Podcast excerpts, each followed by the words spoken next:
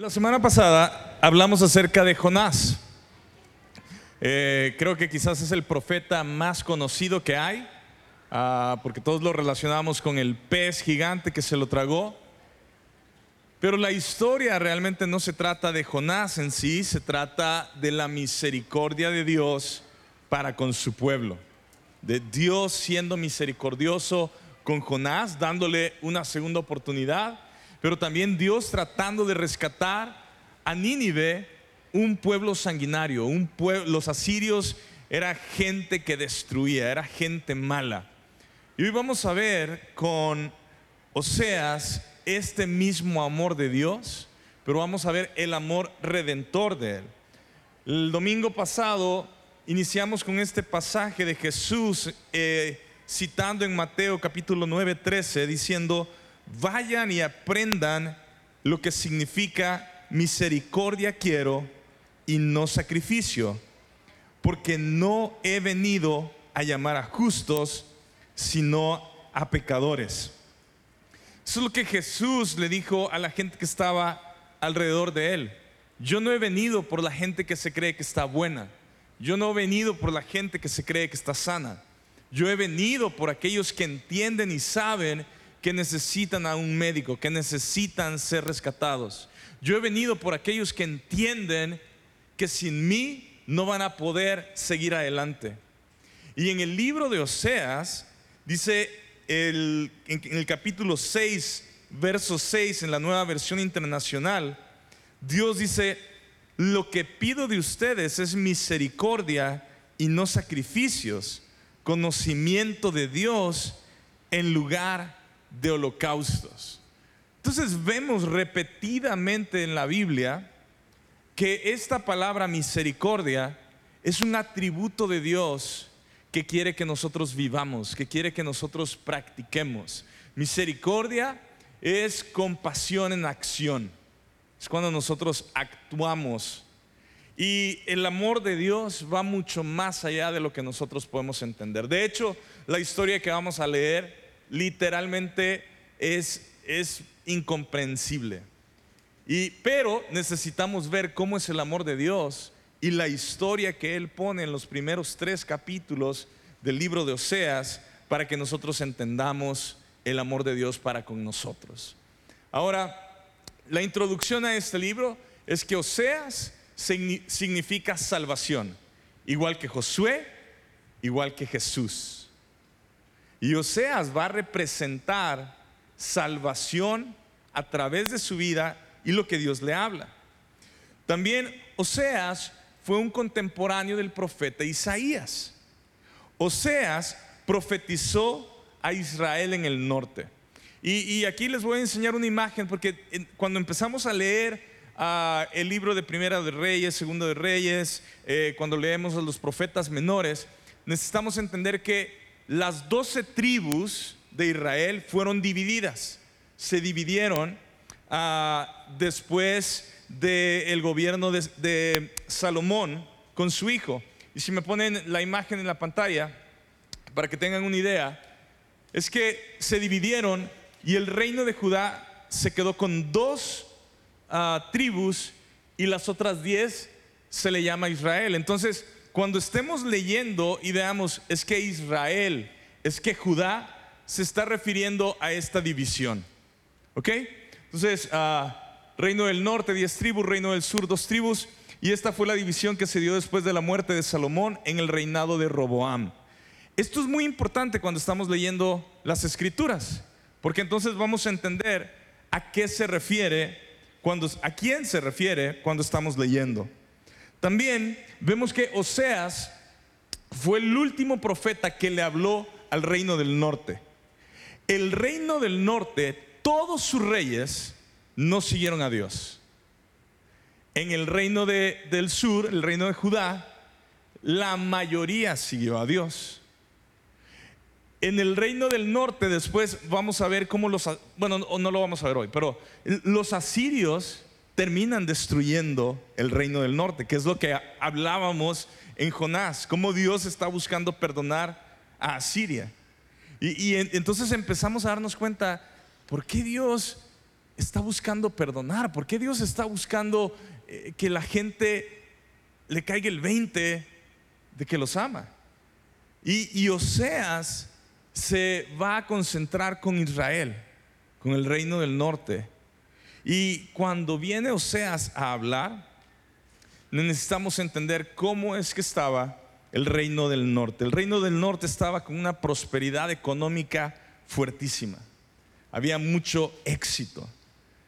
Pero ¿qué sucede cuando hay prosperidad económica y mucho éxito y comodidad? Los corazones se enfrían. Los corazones se alejaron de Dios. Entonces vamos a comenzar en el capítulo 4. Vamos a leer algunos versículos de Oseas capítulo 4. Y después nos vamos a ir para leer capítulo 1, capítulo 2 y capítulo 3.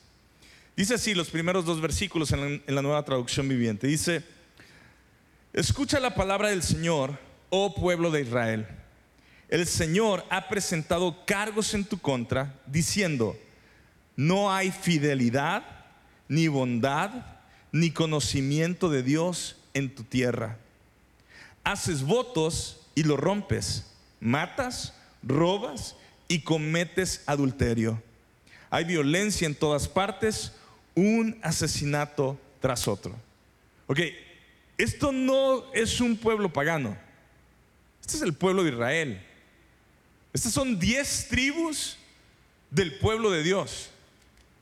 Y Dios está diciendo, así es como están ustedes. Hay una queja de parte de Dios contra su pueblo porque no hay fidelidad, no hay bondad ni conocimiento de Dios en tu tierra. Dice, haces votos y los rompes, matas, robas, cometes adulterio, hay violencia en todas partes, un asesinato tras otro. ¿Quién pudiera pensar que este es el pueblo de Dios? el cual Dios ha rescatado una y otra y otra y otra vez. Nos vamos al verso 6. Dice, mi pueblo está siendo destruido. ¿Por qué? Porque no me conoce. En otras versiones dice, por falta de conocimiento. Pero no se trata de conocimiento, de saber los datos y tener la información y conocer el contexto y tener la historia. Se refiere a que no hay un conocimiento de Dios. Y si no hay un conocimiento de Dios, entonces nosotros no podemos tener o no nos podemos relacionar correctamente con Dios, porque no lo conocemos. No hay temor de parte del hombre hacia Dios. Y dice, eh, así como ustedes sacerdotes se niegan a conocerme, fíjense, usa el término, ustedes se niegan, no es algo que son descuidados se niegan, están siendo intencionales. Ustedes se niegan a conocerme. Entonces dice, yo me niego a reconocerlos como mis sacerdotes. Ya que olvidaron, digan conmigo la palabra olvidaron. ¿A quiénes se le olvidan las cosas fácilmente? Ok, pues pongámosle aquí una, una alerta. Ya que olvidaron las leyes de su Dios. Dice, me olvidaré ¿De qué? De bendecir a sus hijos. Dios está muy molesto y les dice, ah, ustedes se olvidaron de cumplir mis mandatos, mis mandamientos. Ah, entonces yo me voy a olvidar de mis promesas con ustedes. Yo me voy a olvidar de que voy a bendecir a sus hijos. Y dice, mientras más sacerdotes hay, verso 7, que dice, más pecan contra mí. Mientras más hombres justos se levantan, más pecado. Han cambiado la gloria de Dios por la vergüenza de los ídolos. Y el verso 12 dice, piden consejo a un trozo de madera. Creen que un palo puede decirles el futuro el deseo de ir tras los ídolos los ha vuelto necios. Se prostituyeron sirviendo a otros dioses y abandonando a su Dios. Ok, este es el reclamo de Dios para con su pueblo. para con la tribu del norte. Dios está muy molesto, Dios está muy enojado. Y Dios está poniendo juicio sobre esta nación. Y la historia de cada profeta es proclamar que se arrepientan. Porque el, trabajo de cada profeta que nosotros vemos en la escritura es que los está llamando a arrepentirse de sus formas de vida. Y muchos de ellos, como acabamos de leer, se les ha olvidado qué son los mandamientos de Dios. Son intencionales en preferir otras cosas, otros ídolos, poner cosas en su corazón primero que Dios. Entonces, el papel del profeta siempre es llamar al pueblo, a los hijos de Dios, a que reconsideremos nuestra condición, nuestra posición, y veamos si realmente nosotros estamos honrando a Dios y temiendo a Dios, o si estamos igual que esta tribu en este momento. Ah, estamos muy bien económicamente, hay avance, pero nos hemos olvidado de nuestros dioses, de nuestro Dios, y ahora seguimos a otros dioses. Así que vámonos, ahora sí, al inicio, Oseas capítulo 1, del 1 al 11. ¿Qué significa Oseas? Salvación, muy bien, muy bien. Dice así, el Señor le dio este mensaje a Oseas, hijo de Beeri, durante los años en que Usías, Jotam, Acaz y Ezequías eran reyes de Judá y de Jeroboam II, hijo de Joás, era rey de Israel. Verso 2. Cuando el Señor le habló por primera vez a Israel por medio de Oseas, ok, ¿a quién le habló? A Israel. Entonces, ¿a quién significa que le está hablando? A los del norte, correcto, eso, están prestando atención. Muy bien, entonces Dios dice, que le habló por primera vez a Israel. Y dice, por medio de Oseas, le dijo al profeta, ve y cásate con una prostituta, de modo que algunos de los hijos de ella sean concebidos en prostitución. Y esto ilustrará cómo Israel se ha comportado como una prostituta al volverse en contra del Señor y al rendir culto a otros dioses. Ok, gente lee esto y dice, ay, esto, esto es como una historia este, ficticia. Pero Dios está muy molesto y decepcionado y desilusionado con sus hijos, con su propio pueblo. Y le dice, Oseas, no van a ser nada más palabras. Te voy a mostrar el dolor que siento por lo que mi pueblo me hace una y otra y otra y otra vez. Ahora, quiero que imaginemos esto. Quizás algunos no, no conocen este dolor, pero cuando hay una traición, una infidelidad en un matrimonio, es un dolor que destruye es un dolor que se rompe toda confianza. Es un dolor que a veces no hay forma de que vuelva a haber otra confianza. Y hay una separación profunda. Y Dios está tratando de plasmarnos a todos que su relación con sus hijos, con su pueblo, es como esta mujer que desprecia a su esposo una y otra y otra vez. Y le dice, te voy a enseñar lo que yo siento y cómo es mi corazón para con mi pueblo. Y dice, verso 3, así que Oseas se casó con Gomer, hija de Diblaim, y ella quedó embarazada y le dio un hijo. Entonces el Señor dijo, ponle al niño por nombre Jezreel, porque estoy a punto de castigar a la dinastía del rey Jehú. Ahora el rey Jehú, nosotros ah, lo vemos en, en otro libro, vemos cómo el rey Jehú había hecho una matanza horrible. Y Dios perdona la vida del rey Jehú, pero dice, pero la dinastía de él, su descendencia, no la voy a perdonar. Y entonces dice, porque estoy a punto de castigar a la dinastía del rey Jehú para vengar los asesinatos que cometió en Jezreel. Jezreel era un lugar.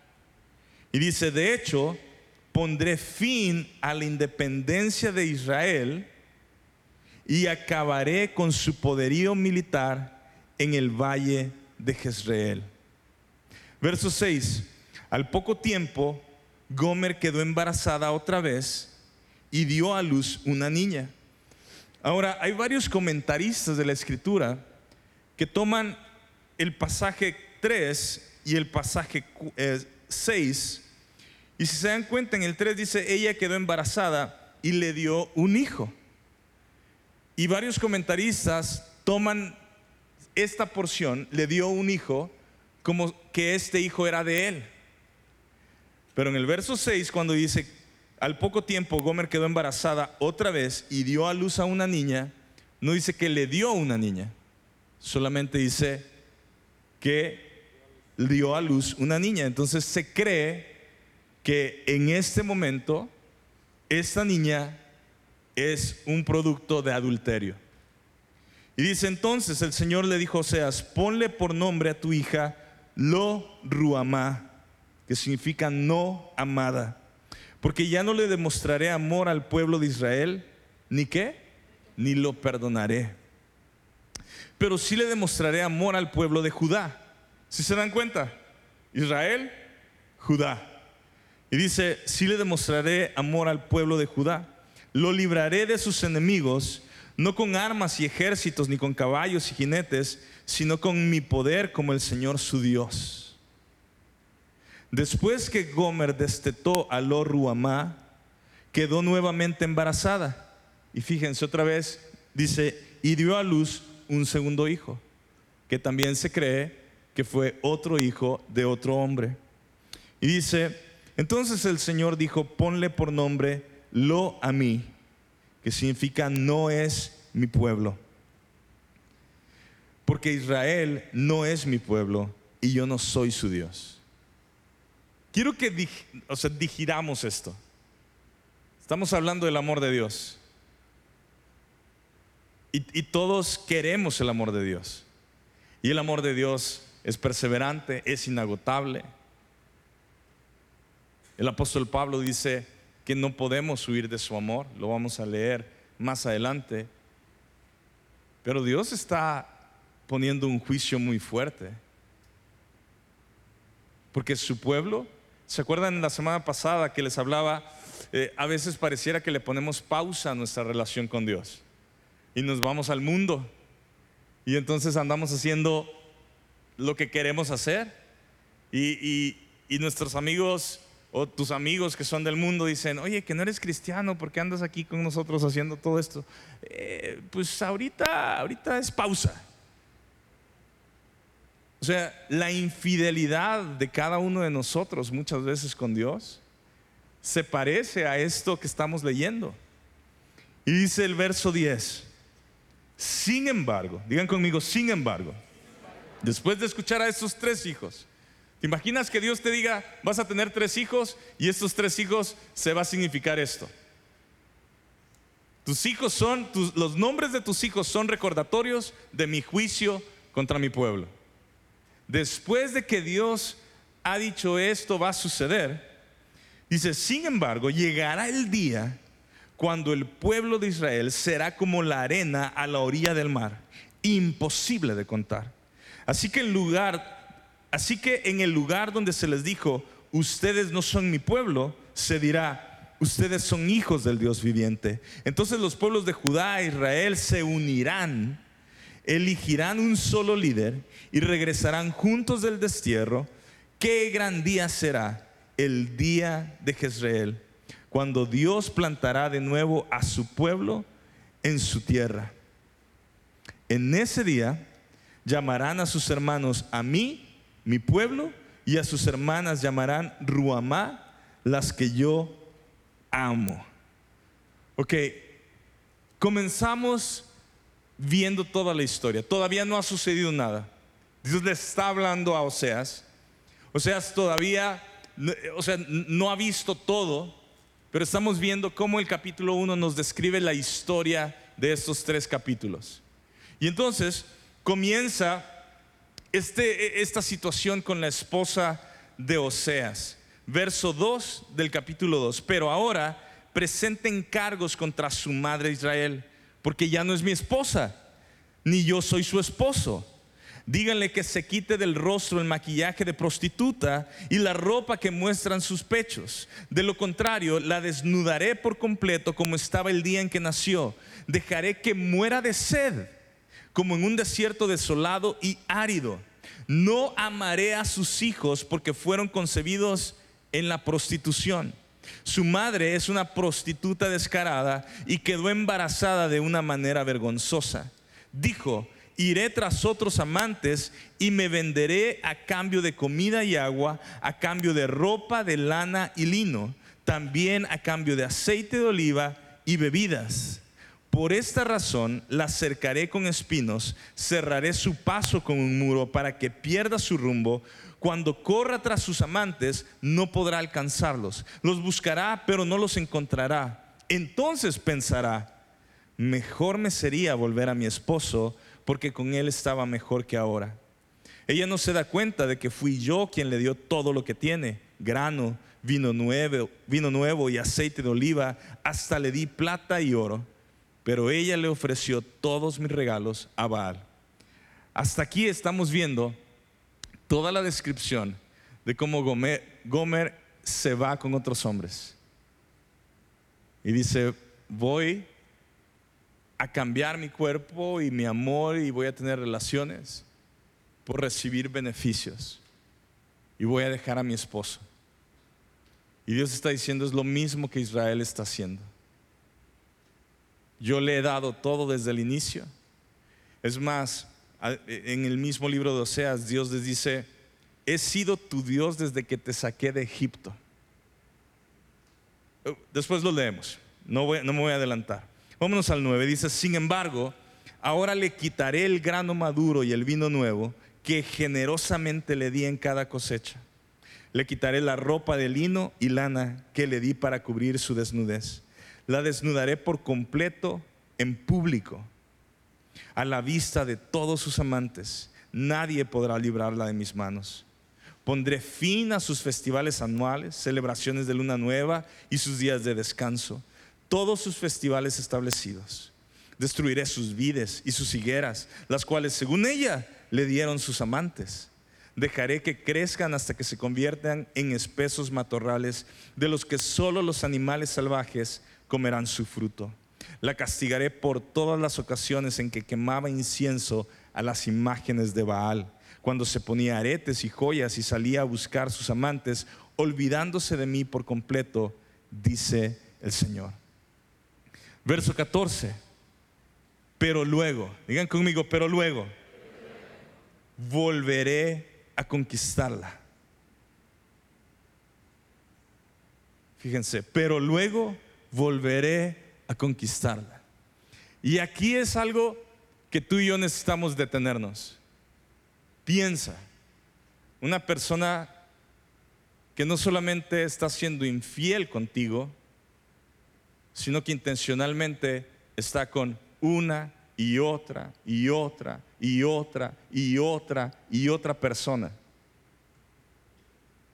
¿Cuántas oportunidades le darías a esta persona que huyó de ti, que te dejó con tus hijos, y después de perdonarla la primera vez, vuelve la siguiente historia, vuelve la siguiente historia, vuelve la siguiente historia, vuelve la siguiente historia, vuelve la siguiente historia.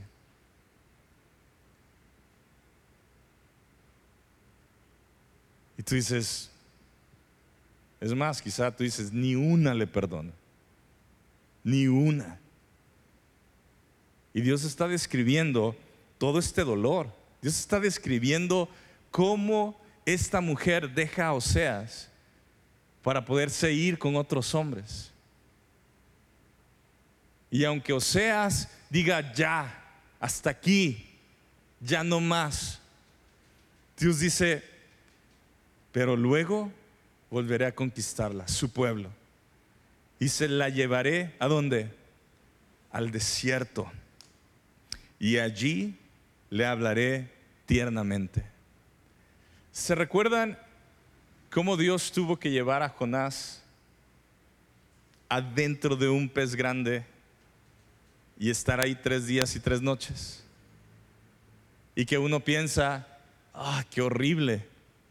Pero si no hubiera sido por ese pez gigante, Jonás está describiendo que se está ahogando y se está muriendo y ya no hay forma de vivir.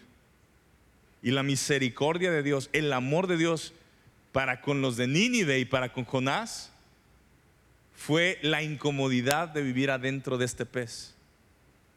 Y dice Dios aquí, la voy a llevar al desierto y ahí le hablaré tiernamente.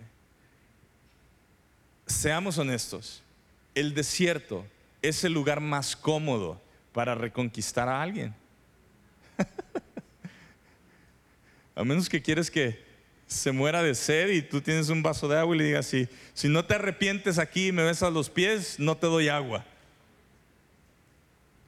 Pero Dios nos está dejando ver que muchas veces necesitamos sequedad y adversidad en nuestra vida para que nuestro corazón se dé cuenta de quién es nuestro primer amor, nuestro esposo nuestro Dios. Porque la comodidad y el dinero y el éxito nos, nos tienen alejados. Y dice el verso 15, le devolveré sus viñedos y convertiré el valle de la aflicción en una puerta de esperanza. Allí se me entregará como lo hizo hace mucho tiempo cuando era joven, cuando la liberé de su esclavitud en Egipto. Al llegar ese día, dice el Señor, me llamarás esposo mío en vez de qué? De mi Señor. Oh Israel, yo borraré los muchos nombres de Baal de tus labios y nunca más los mencionarás. En ese día haré un pacto con todos los animales salvajes, las aves de los cielos y los animales que corren sobre la tierra para que no te hagan daño. Quitaré de la tierra todas las armas de guerra, todas las espadas y todos los arcos, para que puedas vivir sin temor, en paz y seguridad. Te haré mi esposa que para siempre. O sea, ve esto, te acaban de engañar una y otra y otra y otra vez. Ya no te quieren, quieren estar lejos de ti. Y dice el verso 19, te haré mi esposa para siempre, mostrándote rectitud y justicia, amor inagotable y compasión. Te seré fiel y te haré mía y por fin me conocerás como el Señor. En ese día yo responderé, dice el Señor, le responderé al cielo cuando clame por, por nubes y el cielo contestará a la tierra con lluvia. Entonces la tierra responderá a los clamores sedientos del grano, de las vides y de los olivos, y ellos a su vez responderán, Jezreel, que significa Dios siembra. En ese tiempo yo sembraré una cosecha de israelitas y los haré crecer para mí. Demostraré amor a los que antes llamé no amados y a los que llamé no son mi pueblo. Yo diré, ahora son mi pueblo y ellos responderán, tú eres nuestro Dios. Todo esto va a suceder si el pueblo se arrepiente. Todo esto va a suceder. El perdón, la gracia de Dios vendrá hacia cada uno de nosotros si hay arrepentimiento. Y Dios le dice en el, capítulo 3, entonces el Señor me dijo, ve y ama otra vez a tu esposa. Vamos a decirlo todos juntos. Ve y ama otra vez a tu esposa. Si nosotros fuéramos los jueces o los que estamos pasando por esto, ¿qué le diríamos al Señor? Si Él nos dice, ve y ama otra vez a tu esposa. Señor, lo que quieras, pero ya, se acabó, ya no puedo, ya, ya está más quebrado mi corazón, ya, ya no se puede quebrar más, ya no. Y Dios le dice, ve y ama otra vez a tu esposa, aun cuando ella comete adulterio con un amante. Ahora, bueno, dice, esto ilustrará que el Señor aún ama a Israel, aunque se haya vuelto a otros dioses y le encante adorarlos. Así que la recuperé pagando 15 piezas de plata, 220 kilos de cebada y una medida de vino. Entonces le dije, tienes que vivir en mi casa por muchos días y dejar la prostitución durante este tiempo no tendrás relaciones sexuales con nadie, ni siquiera conmigo. Esto muestra que Israel estará por mucho tiempo sin rey ni príncipe, sin sacrificios, ni columnas sagradas, ni sacerdotes, ni siquiera ídolos. Pero después el pueblo volverá y se dedicará al Señor su Dios y al descendiente de David su rey. En los últimos días temblarán de asombro ante el Señor y su bondad. La escritura nos está diciendo que Oseas tiene que ir por su esposa y, nos da esta idea de que al parecer su esposa termina siendo esclava, tal vez de alguien que está, tiene un prostíbulo y, ahora ella le pertenece a este hombre. Y Oseas no puede decir, vente conmigo, eres mi esposa. Dice que la tiene que comprar y que paga por ella, es su esposa ha sido una prostituta. Lo ha, lo ha engañado. Y todavía tiene que pagar por ella. Y no sabe si ella le volverá a ser fiel. Y Dios le está mostrando, o sea, así es como me siento con mi pueblo una y otra y otra y otra y otra vez. Y, cuando leemos este pasaje, hace, hace un tiempo les decía, cuando nosotros leemos la Biblia, nosotros nos, identificamos con el bueno de la película. Entonces la mayoría de los que estamos en este auditorio, los que nos, nos están viendo por internet, decimos, yo soy Oseas. Yo soy el que me ha ido como en feria. A mí me han traicionado. Yo soy el que estoy pagándolas. Yo me siento eh, que me estoy ahogando. Nadie aquí dice, yo soy la esposa de Oseas. Nadie dice, yo soy Gomer. Pero Dios nos está hablando y nos está diciendo a todos en nuestra cara, ustedes son Gomer. Ustedes se han prostituido amando otras cosas que no soy yo. Ustedes se han olvidado de mis mandamientos, de practicar lo que yo les he hablado ustedes, que, y, cuando digo esto, no es un punto de condenación, es un punto de la misericordia de Dios, de hacernos ver que hemos puesto nuestra confianza en otras cosas y Dios está diciendo, no lo hagas, porque eso literalmente es prostituirte, es dar tu vida a otros dioses con D minúscula. Y Dios está diciendo, ¿Puedes tú entender el dolor que me provoca que cada vez tú le pones pausa a nuestra relación?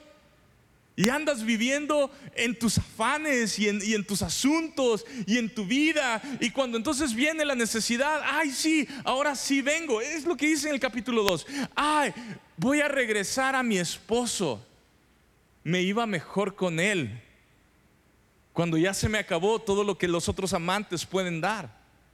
Cuando se me acaba todo lo que me está ofreciendo el mundo y las cosas que me satisfacen, dices, ay, pues no estaría mal regresar, ir a la iglesia. No estaría mal regresar y, ser parte de un grupo conexión y, y empezar a leer mi Biblia. Después de un año, después de dos, después de un mes, después de cuánto tiempo. Y Dios dice, a pesar de que tú, pueblo de Israel, tú, mi hijo, eres así, yo voy a ir y te voy a buscar y te voy a amar, aun y cuando tú estés disfrutando del placer del mundo. Y voy a comprar lo que tú vales para que regreses conmigo.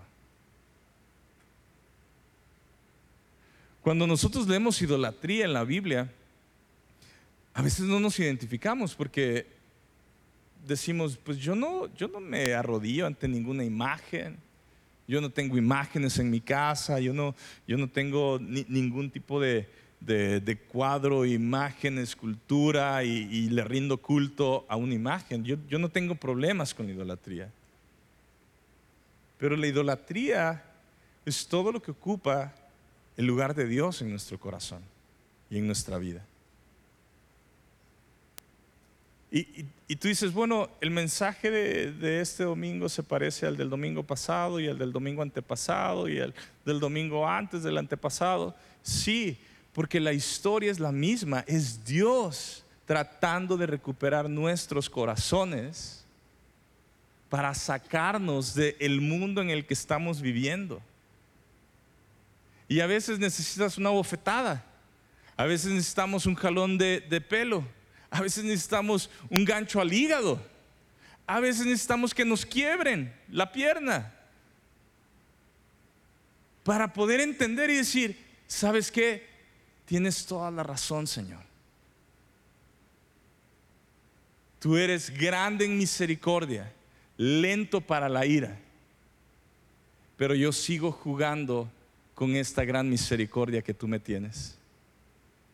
Y me sigo escapando y sigo a, escondidas juego sabiendo que como tú eres bien misericordioso, así como dijo Jonás, es que yo sabía que esto iba a pasar. Yo sabía que los ibas a perdonar. Yo sabía que eras tan grande en amor que al final los ibas a perdonar a todos. Y nosotros decimos, ah, pues como Dios siempre perdona, entonces, pues si hago esto, pues no pasa nada. Pongámoslo en perspectiva. ¿Tú crees que si alguien te traiciona una, dos, tres, cuatro, cinco, seis, siete, ocho, nueve, diez veces con otra mujer o con otro hombre, ¿tú crees que no va a pasar nada en la relación? ¿Tú crees que te van a recibir con los brazos abiertos? ¿Tú crees que, que todo va a ser igual? Claro que no. necesita volverse a construir confianza. Y necesitas ver que esta persona realmente endereza su vida y te es fiel y te sigue y, te, y camina junto contigo. Y nosotros pensamos, bueno, pues Dios, Dios me va a perdonar.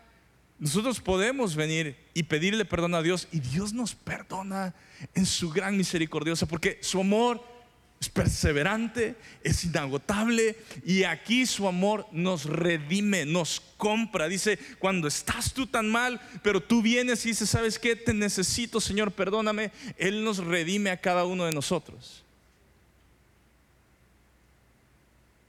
Pero ¿crees tú que esta es la relación que nosotros queremos tener con Dios? Ay, Señor, eh, pues llevo un año acostándome con muchos placeres de mi vida y después vuelvo contigo. ¿Crees tú que esa es la relación que Dios quiere para con nosotros? Ay Señor, tú dijiste que no nos afanemos por nada, que busquemos primeramente tu reino y tu justicia y todo lo demás será añadido. Ay, pero es que es bien difícil, entonces, híjole, ¿cómo batallo con esto? Ahora, Dios está buscando que de una vez por todas nosotros regresemos a vivir con Él. Sin salirnos a buscar y poner nuestra confianza en otras cosas o en otras personas o en otras situaciones. Y el profeta Oseas tiene que, que vivir todo esto y entender que dos de sus hijos son producto de prostitución, de traición, Y aún Dios le dice, ¿sabes qué? Estos dos productos de, de infidelidad van a ser transformados para bendición. Va a haber restauración. Y yo creo que en Cristo nosotros tenemos la oportunidad de ser restaurados. Cuando genuinamente nos arrepentimos de nuestros pecados, hay restauración, hay una vida nueva. Quizá te has acostado con miles de cosas, eh, hablando figuradamente de entretenimiento y saliéndote de Dios y diciendo, yo soy cristiano porque asisto a la iglesia, muchas cosas. Pero cuando tú dices, ¿sabes qué? Me arrepiento que he sido infiel con Dios, pero Él nunca ha sido infiel conmigo.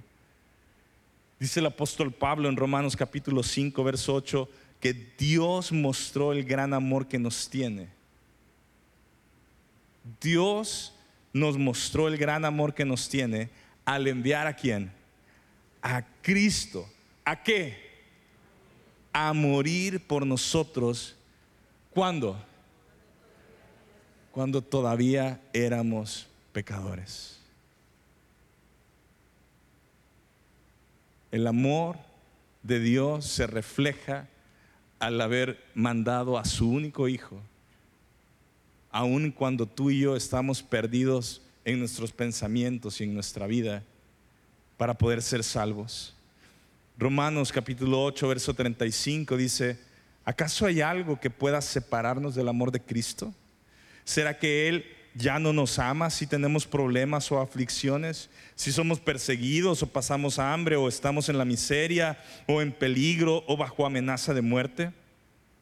Y nos vamos al 38 y dice, y estoy convencido, vamos a decirlo todos juntos, de que nada podrá jamás separarnos del amor de Dios ni la muerte, ni la vida, vamos juntos, ni ángeles, ni demonios, ni nuestros temores de hoy, ni nuestras preocupaciones de mañana, ni siquiera los poderes del infierno pueden separarnos del amor de Dios. Ningún poder en las alturas, vamos, ni en las profundidades. De hecho, nada en toda la creación podrá jamás separarnos del amor de Dios que está revelado en Cristo Jesús, nuestro Señor. Así o más claro.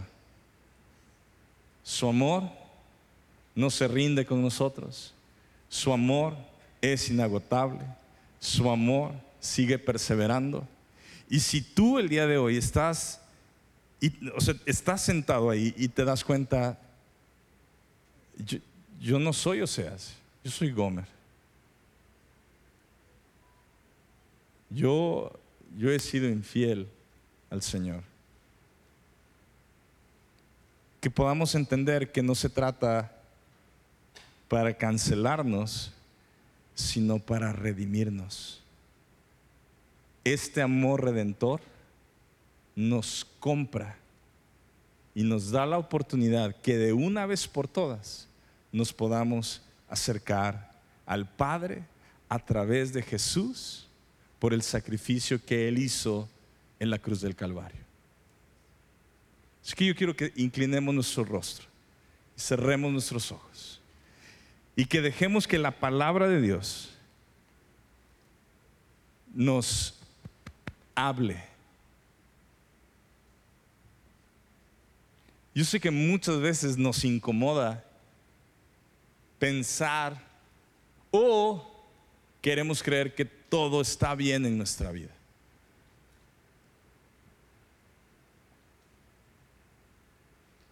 Y si realmente todo está bien en tu vida, si tú estás honrando al Señor, si tú vives practicando lo que Él nos ha enseñado, qué bendición tan grande. Y yo espero que se lo estés compartiendo a otros, porque Él dijo que vayamos y hagamos discípulos, que les enseñemos a seguir lo que Él nos ha ordenado.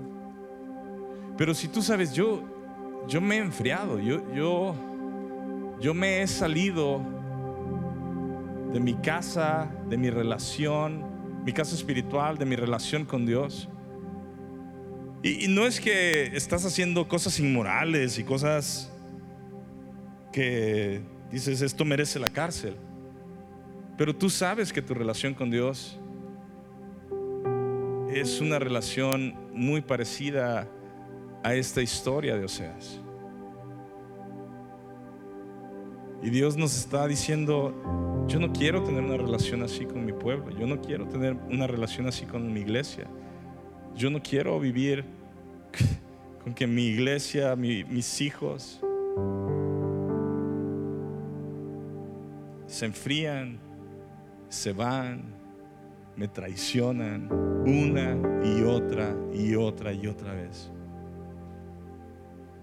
Él nos está dejando ver que Él nos ama, que Él quiere guardarnos, que Él quiere cuidarnos, que Él quiere protegernos, para que nosotros podamos vivir para Él. Busquen primeramente el reino de Dios y su justicia busquen primeramente el reino de Dios y su justicia. Esto nos lo recordó Jesús. Una y otra y otra y otra y otra vez. Busquemos el reino. Es que me va muy bien, es que es que estoy estoy no necesito nada. Sí, pero ¿cómo está tu corazón? O tal vez dices, no, yo necesito mucho, estoy quebrado, estoy, estoy, estoy muy mal, no tengo fe.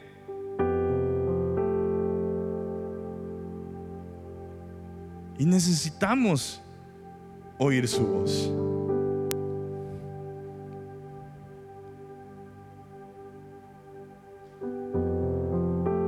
Dios nos dice que no quiere nuestros esfuerzos humanos y nuestros sacrificios. Él quiere nuestra obediencia. Él quiere nuestra misericordia hacia el prójimo. Yo pido Espíritu Santo que tú nos hables esta, esta tarde y que redargullas nuestro corazón y que el poder de tu palabra nos lleve a ese desierto y que entonces nuestro corazón se haga blando otra vez.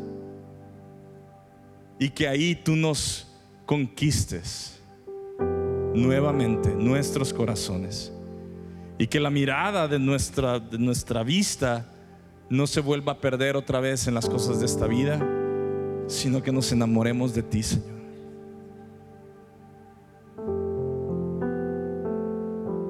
Y si tú estás listo para responderle al Señor y decirle, Señor, yo, yo soy Gomer, pero estoy listo, estoy lista para volver a casa y reconocer que te necesito.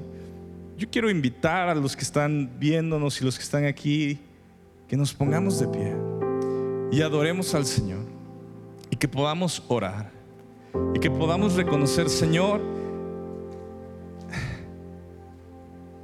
No hay nada en este mundo que me pueda dar este amor y que me pueda llenar.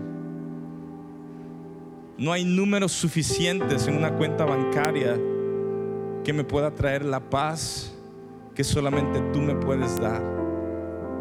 No hay relación más buena y, padre que la relación que tú me ofreces como un padre, como un amigo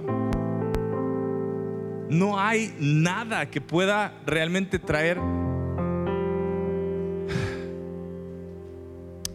esta seguridad de que puedo ser quien soy y aún así tú me amas. Que no tengo que esconder nada. Que no tengo que ocultar nada para caerle bien a alguien. Tú me amas. Si tú estás el día de hoy aquí y dices, yo necesito a Jesús en mi corazón.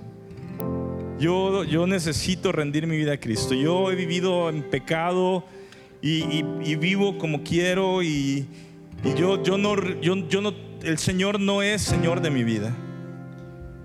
Yo quiero invitarte a que te vengas aquí adelante y vamos a orar por ti. Si tú dices, quiero rendir mi vida a Cristo, yo quiero invitarte a que te vengas lo más rápido posible aquí al frente, porque vamos a orar por ti, para que tú puedas rendir tu vida al Señor. No hay punto de vergüenza, no hay punto de, de decir es que la gente me va a ver. Esto es algo con el Señor tan fuerte. Yo quiero animarte. Si, este es, si, si tú sabes y, y tienes temor, tienes vergüenza, dile al que te invitó, dile, pues acompáñame. Vamos porque yo sí necesito a Cristo en mi vida. Ayúdame a pasar aquí adelante. O tal vez tú tienes mucho tiempo asistiendo a la iglesia, pero Jesús todavía no es tu Señor. Y tú sabes, tú lo sabes adentro, no, no, no, no puedes engañarte. Sabes que aún no ha habido un cambio en el corazón, un nuevo nacimiento. Vente aquí adelante. Vamos a compensar a adorar. Yo voy a estar aquí abajo y yo le voy a pedir a los líderes del grupo Conexión que si empieza a pasar la gente se vengan aquí al frente. Vamos a orar por ustedes, vamos a orar por libertad, por salvación. Y todos los demás, yo creo que necesitamos responderle al Señor. Porque su amor es grande en misericordia. Dios es bueno y nada nos podrá separar de su amor, aun y cuando nosotros creamos que ya no la armamos.